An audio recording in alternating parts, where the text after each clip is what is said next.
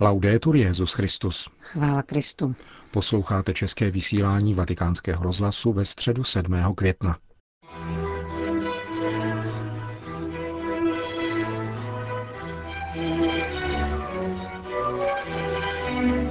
Středeční katecheze papeže Františka. Kongregace pro svatořečení uznala zázrak na přímluvu Pavla VI. Nigerijský arcibiskup apeluje na propuštění studentek unesených islamistickou sektou Boko Haram. Od mikrofonu přejí příjemný poslech Milan Glázer a Johana Bronková.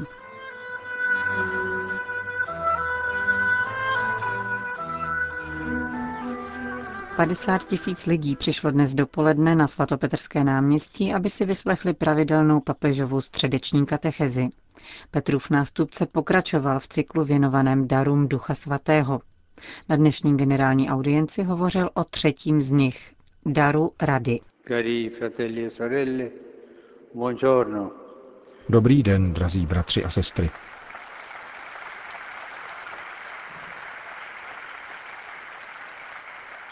Abbiamo sentito nella lettura di quel brano del libro dei Salmi Ve čtení jsme slyšeli úryvek ze žaltáře, který říká Velebím hospodina, že mi byl rádcem, k tomu mě i za noci vybízí mé nitro. A to je další z darů Ducha Svatého, totiž rada. Víme, jak důležitá je možnost spolehnout se v delikátních situacích na radu moudrých lidí, kteří nás mají rádi. Skrze dar rady osvěcuje sám Bůh svým duchem naše srdce, aby nám dal pochopit, jak máme správně mluvit či jednat a kterou cestou se ubírat. Jak ale tento dar působí v nás? Nel momento in cui lo accogliamo e lo ospitiamo nel nostro cuore, lo Spirito Santo Duch svatý, jakmile jej přijmeme a uhostíme ve svém srdci, nás i hned vybavuje vnímavostí k svému hlasu a usměrňuje naše myšlenky, cítění a úmysly podle Božího srdce.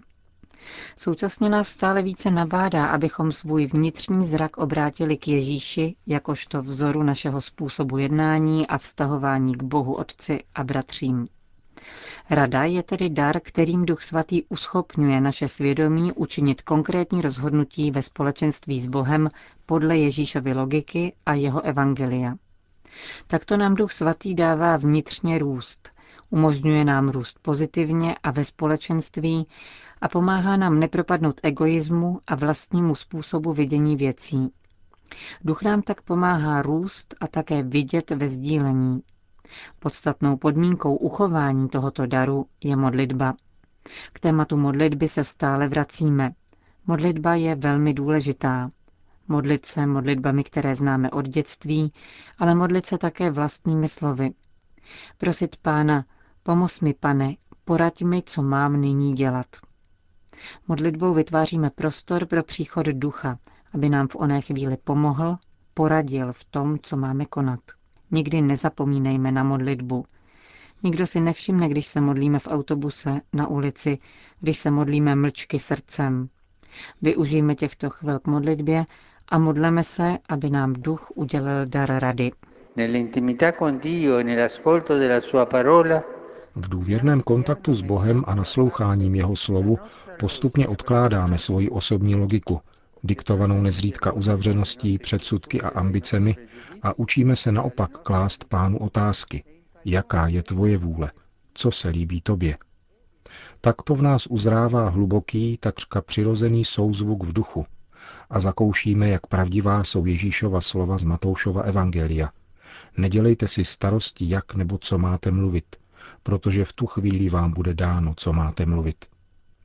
Duch svatý nám radí, ale my musíme dát prostor duchu, aby nám mohl poradit.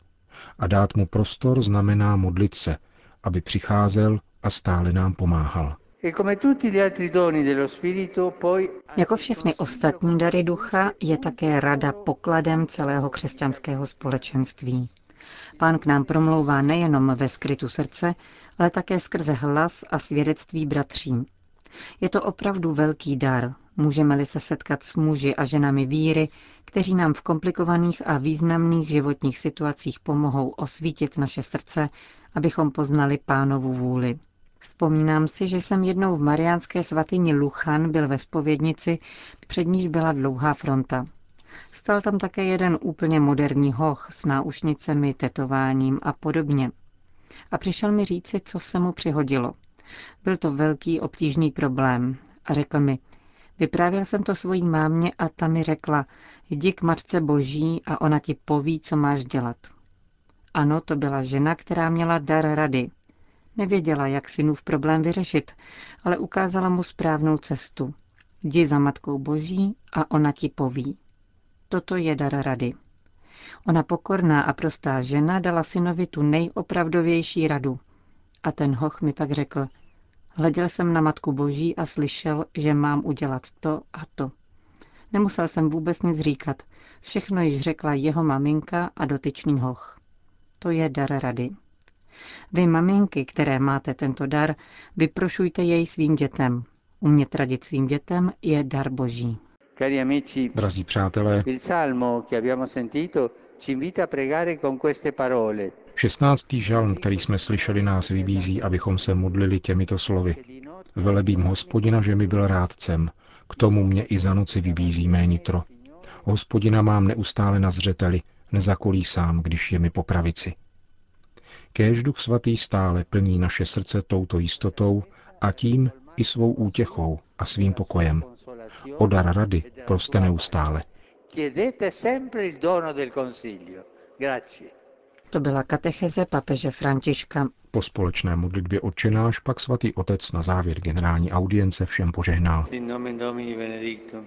ex hoc nunc et in seculum, Adiutorium nostrum in nomine Domini. qui fecit caelum et terram, Benedicat vos omnipotens Deus, Pater et Filius et Spiritus Sanctus. Amen. Další zprávy. Vatikán. Ve věku 89 let odešel na věčnost monsignor František Rýpar. Tento koadjutor vatikánské baziliky svatého Petra pocházel ze Starého Hrozenkova, kde se narodil 23. března 1925. Podobně jako řada dalších studentů bohosloví odešel po komunistickém převratu na studia do Říma, kde byl 22. prosince 1951 vysvěcen na kněze v Lateránské bazilice a posléze působil dlouhá léta v úřadech římské kurie.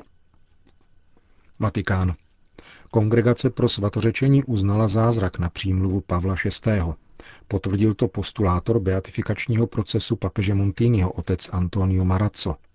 Připouští rovněž, že k beatifikaci by mohlo dojít ještě letos, pravděpodobně 19. října v závěru biskupského synodu o rodině.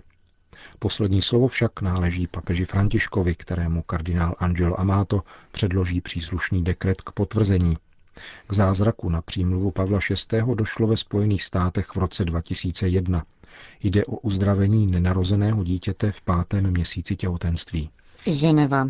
Diplomatický zástupce Vatikánu, monsignor Silvano Tomázy, předložil výboru OSN, který posuzuje dodržování úmluvy proti mučení a jinému krutému, nelidskému či ponižujícímu zacházení v Ženevě, konkrétní čísla týkající se církevních postihů kněží, kteří se dopustili sexuálních deliktů.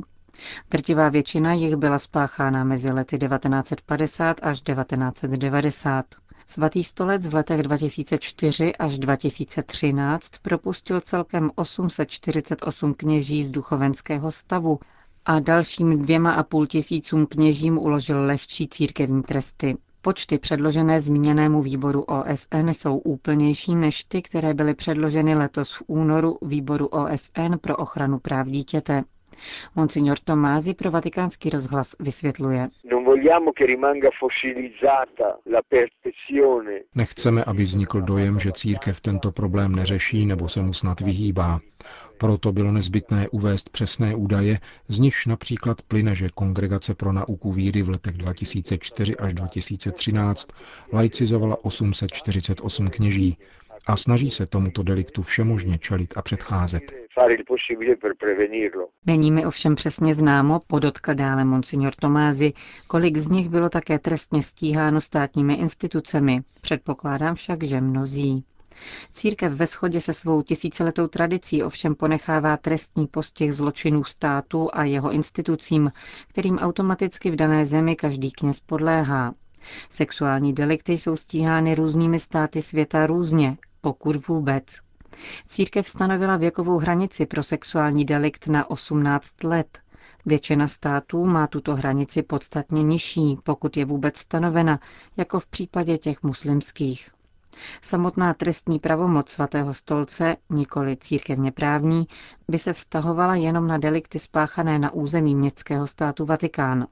Tam by pak muselo nastoupit i samotné trestní stíhání daného zločinu. Takový případ však neexistuje. Počet 3420 kněží, kteří se na světě v letech 1950 až 2013 dopustili sexuálních deliktů a kteří byli postiženi církevními tresty, lze stěží porovnat se skutečným počtem kněží, kteří v uvažovaných letech vykonávali kněžskou službu. Poslední známý údaj se týká roku 2011 a říká, že ve světě tehdy působilo 413 418 kněží. Vatikán, Velká Británie. Svatý stolec vybízí britské biskupy k veřejné ochraně života a poštolský nuncius v Londýně o tom mluvil na zahájení jarního zasedání episkopátu Anglie a Walesu. Arcibiskup Antonio Menini se vyjádřil zejména k plánované legalizaci eutanázie. Zdůraznil, že v této situaci je povinností biskupů vystoupit v obraně života, tak aby Britové zaslechli jejich hlas. Arcibiskup Menini dále upozornil, že legalizace eutanázie je otevřením pandořiny skřínky a její důsledky jsou hrozivé. Biskupové mají mít na paměti, jak snadno manipulovatelné je veřejné mínění. Proto má každý z nich hlásat evangelium života a ukazovat, co se skrývá za zdánlivě soucitnými politicky korektními slogany. Abuja. Zděšení a nejistota panují v nigerijském státu Borno po úterním únosu osmi děvčat ve věku od 12 do 15 let. Podobně jako při přepadení dívčí koleje v Čiboku před třemi týdny, odkud bylo odvlečeno 200 studentek, má únos na svědomí islamistická sekta Boko Haram. Islamisté prohlásili, že budou dívky prodávat ve jménu Aláha jako otrokyně. Společnost obvinuje nigerijskou vládu z netečnosti k tak závažnému zločinu. Byli bychom schopni pochopit, kdyby vládní síly váhaly nad tím, jak děvčata osvobodit, aniž by jim ublížili, říká arcibiskup Abuji John Olorunfemi Onajekan. Ale výroky o tom, že nejsou schopné unesené najít, jsou opravdu nepřijatelné. Celá Nigérie se strachuje o osudy děvčat a o to, co se jim může přihodit ze strany únosců, dodává arcibiskup. Jako Nigérijci bychom si nikdy nepomysleli, že se v naší zemi může stát něco takového, jako násilí rozsévané Boko Haram, mířící na nevinné lidi. Vím o jejich vazbách na teroristy z jiných zemí.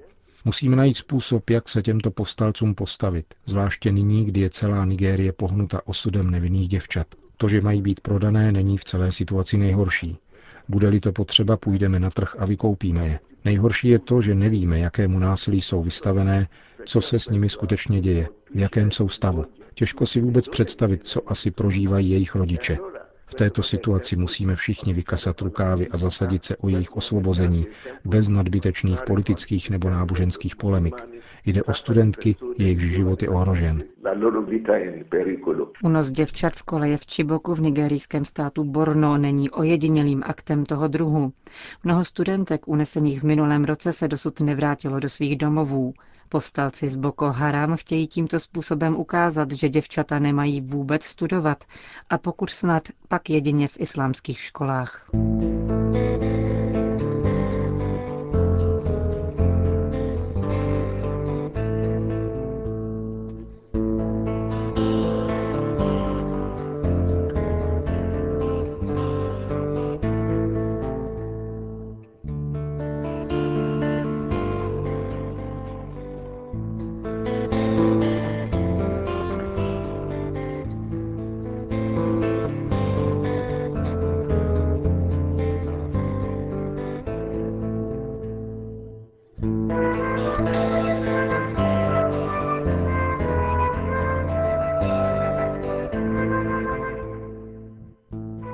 Končíme české vysílání vatikánského rozhlasu.